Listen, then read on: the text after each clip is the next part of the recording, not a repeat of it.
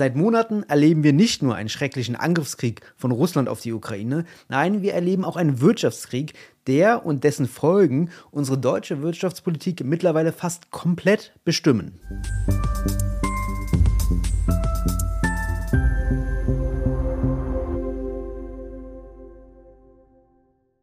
Und damit hallo und herzlich willkommen zu den Wirtschaftsfragen. Mein Name ist Lukas Scholle und heute sehen wir uns diesen Wirtschaftskrieg mal etwas genauer an.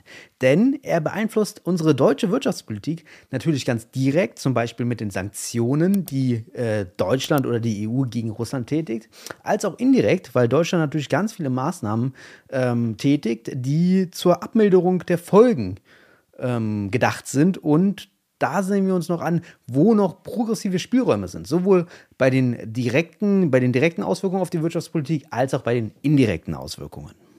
Deutschland war verdammt schlecht vorbereitet auf diesen Wirtschaftskrieg. 16 Jahre Merkel haben Deutschland unvorbereitet für sowas gelassen. Wir waren obviously viel zu abhängig von russischer Energie wenn die Hälfte unserer Gasimporte und ein Drittel unserer Ölimporte halt aus Russland kamen, dann ist das zu viel. Das ist Klumpenrisiko, würde man das nennen im äh, Anlagebereich. Und äh, dazu sind noch einige weitere Fehler halt aufgefallen. Also zum Beispiel, dass wir kritische Infrastruktur in die Hand russischer Staatskonzerne gegeben haben. Das war Maurice Höfgen. Viele von euch werden ihn sicherlich kennen. Er ist Ökonom, YouTuber und hat kürzlich das Buch Der neue Wirtschaftskrieg beim Brumaire Verlag herausgebracht. Und darüber werden wir heute etwas sprechen und er kennt sich daher ziemlich gut mit diesen ganzen Fragen rund um die Sanktionen und den Wirtschaftskrieg aus. Bevor uns Maurice gleich einige Fragen zum Wirtschaftskrieg und seinem Buch beantworten wird, sehen wir uns vorher nochmal an, wie der Wirtschaftskrieg unsere deutsche Wirtschaftspolitik mittlerweile dominiert. Denn wenn wir gleich die einzelnen Bereiche durchgehen der Wirtschaftspolitik, sehen wir, dass dort sowohl direkt als auch indirekt die wirtschaftspolitischen Maßnahmen ziemlich verändert werden. Und auch die Ampel hat sich wahrscheinlich ihre Legislatur etwas anders vorgestellt. Aber gut, gehen wir mal die einzelnen wirtschaftspolitischen Bereiche durch, die der Wirtschaftskrieg nun mal so hat. Und das ist auf der direkten Ebene, also die, der Wirtschaftskrieg gegen Russland, ähm, vor allem die finanzpolitische Ebene, wo man zum Beispiel die Oligarchensanktionen nennen kann, womit Christian Lindner wahrscheinlich ziemlich viel zu tun hatte, da dort ziemlich große Lücken sind. Aber auch zum Beispiel das Einfrieren der Zentralbankreserven von der russischen Zentralbank oder die SWIFT-Zugangabschaltung der russischen Geschäftsbanken. Daneben gibt es natürlich auch noch die energiepolitische Ebene des Wirtschaftskriegs und da sind ganz zuvorderst zu nennen die Embargos von Kohle und Öl, aber auch zum Beispiel die Zertifizierung von Nord Stream 2, die ja ausgesetzt ist immer noch, aber auch zum Beispiel das Käuferkartell bei den Gaspreisen auf dem internationalen Markt. Und ganz im engeren Sinne des wirtschaftspolitischen Bereichs gibt es natürlich auch noch ganz direkte Maßnahmen, wie zum Beispiel die Exportkontrollen, dass zum Beispiel keine Dual-Use-Güter nach Russland mehr exportiert werden dürfen. Wir werden später nochmal sehen, was das genau bedeutet. Aber auch natürlich zum Beispiel Maßnahmen wie, dass die russischen Konzerne wie zum Beispiel Gazprom, Germania unter die Treuhand gestellt werden von der deutschen Regierung, was man auch schon natürlich als äh, kleinen Aspekt des Wirtschaftskriegs benennen könnte. Aber gut, wir sehen, dass schon ziemlich viele Bereiche ähm, beim direkten Wirtschaftskrieg betroffen sind und noch viel mehr Bereiche sind bei dem indirekten Wirtschaftskrieg oder bei den Folgen äh, des Wirtschaftskriegs betroffen, da hier mit den Entlastungspaketen natürlich ganz schön viele Bereiche umfasst werden. Finanzpolitisch sehen wir zum Beispiel, dass neue Schulden aufgenommen wurden, indem die Schuldenbremse im letzten Jahr ausgesetzt wurde oder neue Sondervermögen geschaffen wurden, um halt die Energiepreisbremsen zu realisieren. Daneben sehen wir steuerpolitisch, dass zum Beispiel die Mehrwertsteuer auf Gas gesenkt wurde, das Inflationsausgleichsgesetz die Einkommenssteuer etwas reduzieren soll oder nicht weiter ansteigen soll im Sinne der kalten Progression. Energiepolitisch sehen wir die Energiepreisbremsen, ganz klar. Aber auch zum Beispiel, dass die LNG-Terminals relativ schnell gebaut wurden. Dann sehen wir sozialpolitisch, dass natürlich Hartz IV etwas erhöht wurde oder zum Bürgergeld gemacht wurde. Dann die Einmalzahlungen, den Mindestlohn und so weiter und so weiter. Wirtschaftspolitisch sehen wir dann zum Beispiel dass die Übergewinne auf dem Strommarkt abgeschöpft werden, die jetzt in Habecks äh, Zuständigkeit liegen, aber auch die Übergewinne auf dem Öl-, Kohle- und Gasmarkt, die Christian Lindner nun abschöpfen muss. Wir sehen auf jeden Fall, dass ziemlich viele wirtschaftspolitische Bereiche direkt als auch indirekt betroffen sind vom Wirtschaftskrieg. Und da könnte man natürlich noch viel mehr ins Detail gehen und noch viel mehr Bereiche nennen, wie zum Beispiel die verkehrspolitische Ebene mit dem 9-Euro-Ticket, was ja auch eine indirekte Folge des Wirtschaftskriegs war. Aber gut, dabei belassen wir es mal erstmal. Und ihr könnt gerne schon mal in die Kommentare schreiben, welche dieser Maßnahmen des Wirtschaftskriegs ihr äh, als gut bewertet oder welche ihr als kritisch bewertet. Würde mich auf jeden Fall sehr interessieren. Aber nun zu dir, lieber Maurice. Du hast ja in einem kürzlichen Buch Der neue Wirtschaftskrieg diese Sanktionen etwas genauer angesehen. Welche Sanktionen sind denn aus deiner Sicht am sinnvollsten? Nun, am härtesten getroffen hat die russische Wirtschaft die Abwanderung westlicher Firmen, auch genannt dann Kapitalflucht. Über 1000 Firmen sind aus Russland abgezogen, haben ihre Geschäfte eingestellt oder exportieren nicht mehr nach Russland. Und das trifft die russische Wirtschaft deshalb besonders hart, weil das die produktiven Firmen sind, die innovativen Firmen, die halt westliche Standards, westliche Technologiestandards nach Russland gebracht haben. Und das muss Russland jetzt kompensieren mit eigenen russischen Firmen. Das geht aber nicht auf Knopfdruck. Da müssen sie ganz viel investieren, da müssen sie äh, viel entwickeln. Teilweise fehlen ihnen Patente. Also selbst wenn sie sozusagen alte Fabriken einfach übernehmen, die jetzt äh, eine westliche Firma da hinterlassen hat, ist es nicht so, dass sie die einfach in gleicher Produktivität benutzen können. Diese Abwanderung ist ein negativer Produktivitätsschock für die russische Wirtschaft äh, und sorgt am Ende dafür, dass äh, Russland Jahre und Jahrzehnte an wirtschaftlicher Entwicklung einfach verliert. Ja. Und damit zusammenhängend äh, sind die Exportverbote zum Beispiel und äh, die Exportkontrollen, die Deutschland und Europa ausgesprochen haben, extrem äh, wirkungsvoll. Ja, also wenn man zum Beispiel verbietet, äh, sogenannte Dual-Use-Güter zu exportieren, das sind Güter, die sowohl militärisch als auch zivil eingesetzt werden können. Beispiel Antenne, Beispiel Navigationsgerät. Das kann halt in einem ganz normalen Pkw oder in einem Panzer verbaut werden. Äh, da ist Russland, die russische Wirtschaft äh, von Technologieimporten äh, abhängig. Da trifft man sie also äh, sehr direkt. Und dann gibt es noch äh, die Oligarchensanktionen. Die wären theoretisch äh, sehr zielgenau, anders als jetzt zum Beispiel die Exportverbote, die die russische Wirtschaft in ihrer Breite treffen und lahmlegen.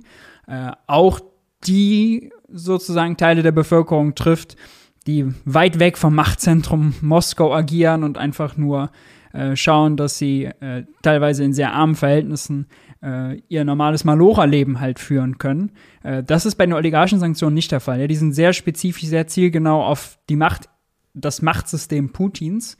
Ähm, da ist wohl äh, das Problem, dass sie nicht so scharf sind, wie sie sein könnten, weil Deutschland diverse und Europa diverse Probleme damit hat, überhaupt herauszufinden, was gehört eigentlich wem. Also wenn ein Oligarch auf die Sanktionsliste kommt, was für Vermögenswerte gehören dem eigentlich? Und äh, wenn man sie nur auf die Sanktionslisten schreibt, dann macht das natürlich relativ wenig. Man muss, man muss ihnen sozusagen auch äh, das Vermögen nachweisen können, um es dann einzufrieren.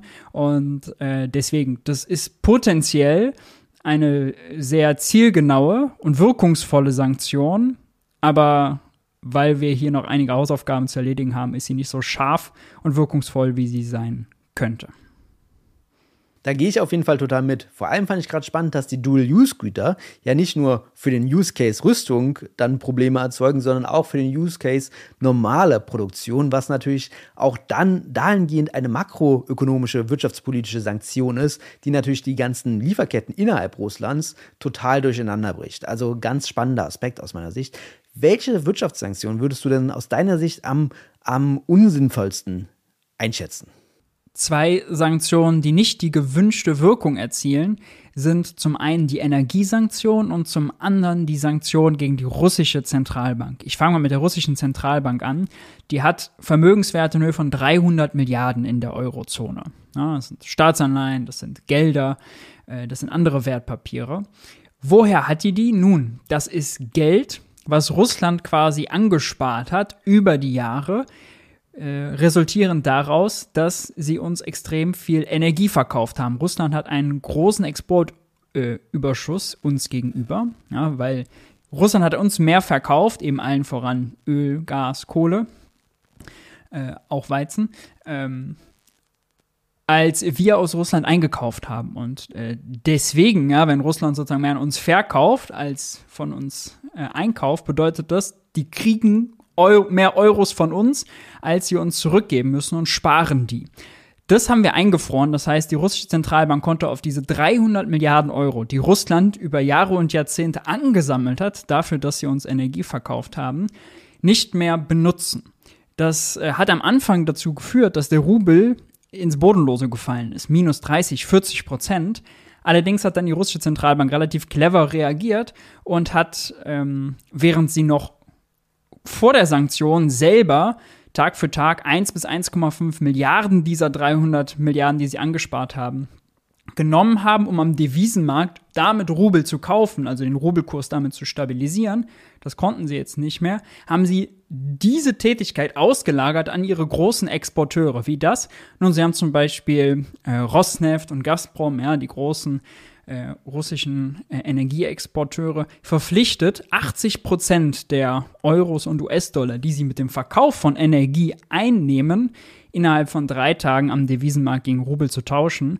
Und äh, diese Firmen haben halt, auch weil die Energiepreise durch die Decke gegangen sind, ja, äh, gesteigerte Erlöse gehabt, haben so viel Euro und US-Dollar verdient, dass damit am Ende der Rubel stabilisiert wurde. Und dann gibt es da noch die Energiesanktionen, die kranken an zwei Dingen. Erstens die Prämisse, wenn wir kein Gas mehr von Putin kaufen, kein Öl mehr von Putin kaufen, dann führte das dazu, dass Putins Kriegskasse leer wird und dann könnte er den, Kriegs, den Krieg nicht mehr finanzieren. Das wäre schön, das wäre dann ein guter Hebel, ein sehr großer Hebel, wenn das so einfach wäre. Aber so einfach ist es nicht. Putin finanziert seinen Krieg in Rubel. Er bezahlt seine Soldaten in Rubel, er lässt seine äh, Panzer in Rubel rollen.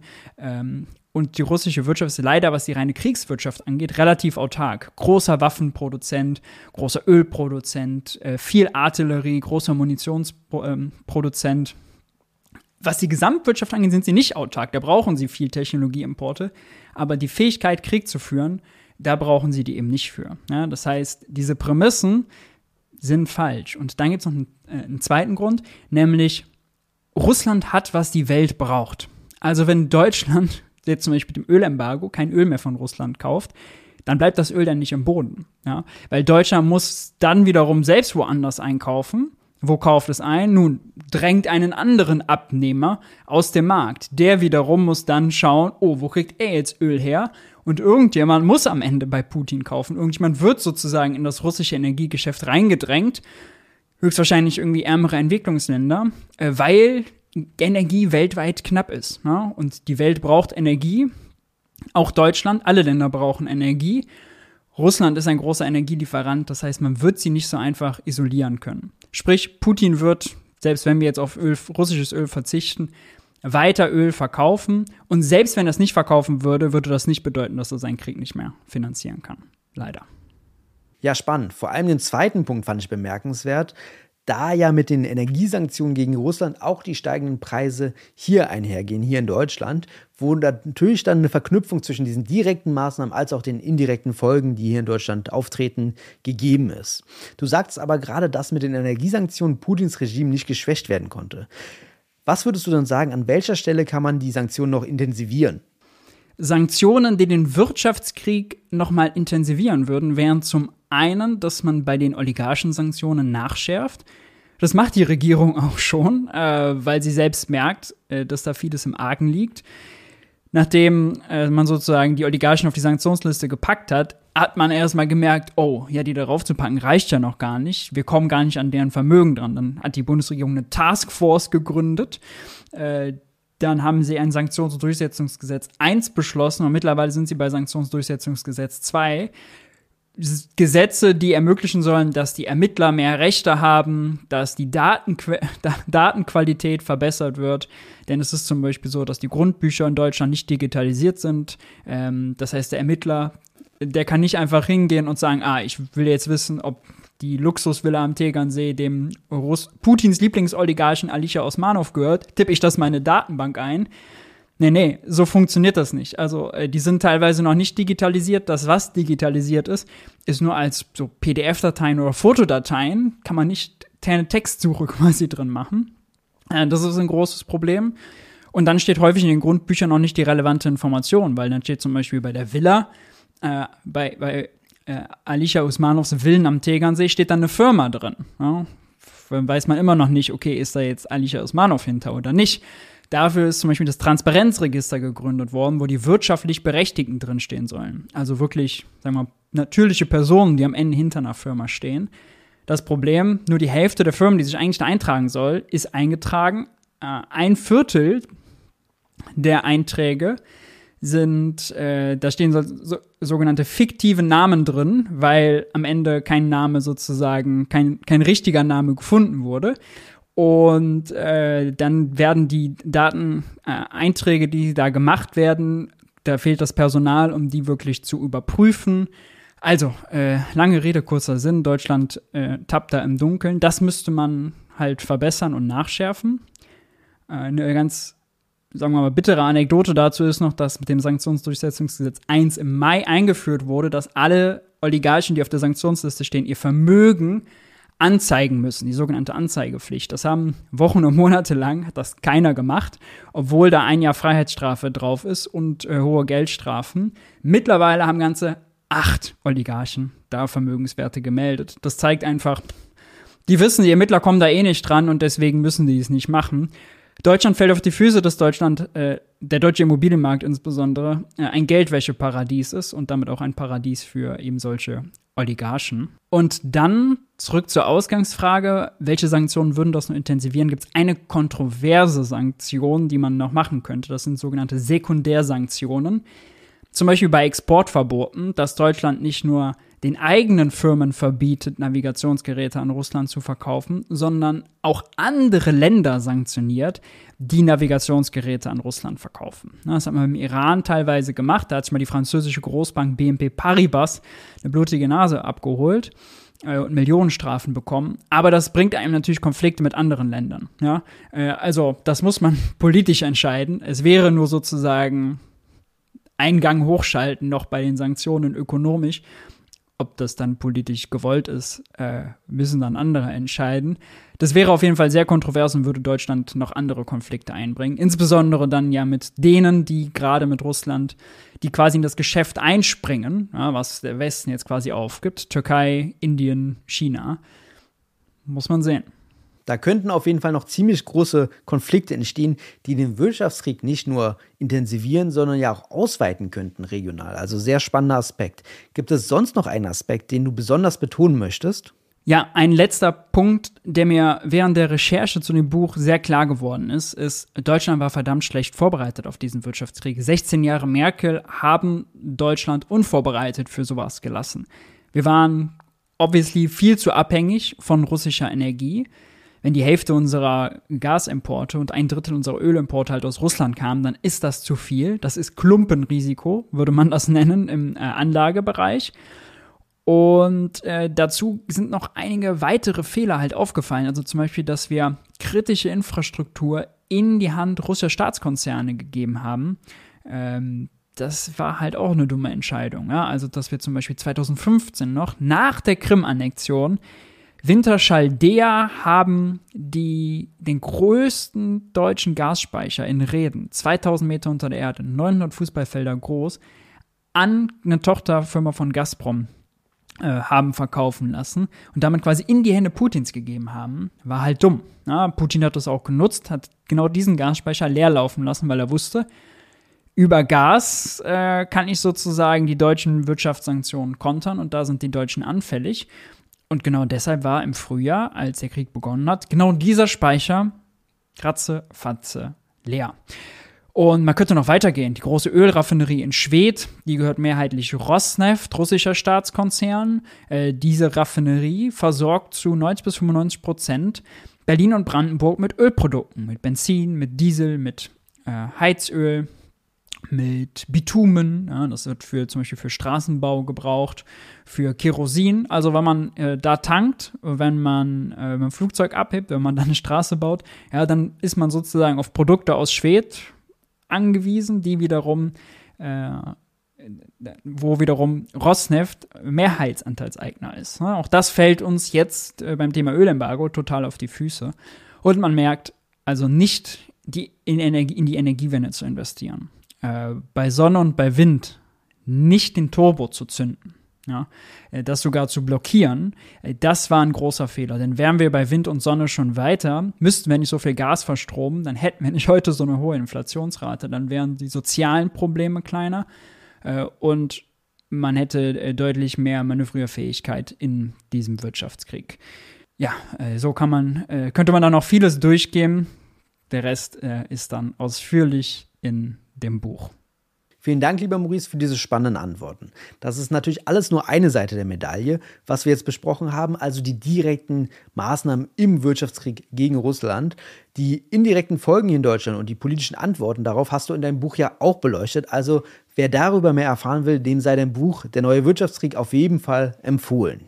Da bedauerlicherweise der schreckliche Krieg Putins gegen die Ukraine noch etwas weitergehen wird, wird wahrscheinlich auch der Wirtschaftskrieg noch weitergehen als auch die Bekämpfung der Folgen hier in Deutschland. Vielleicht sprechen wir darüber noch einmal bei einer anderen Folge der Wirtschaftsfragen. Falls euch dieses Video gefallen hat, dann lasst doch gerne ein Like da, einen Kommentar und abonniert den Kanal, wenn es euch gefallen hat. Bis zum nächsten Mal bei den Wirtschaftsfragen.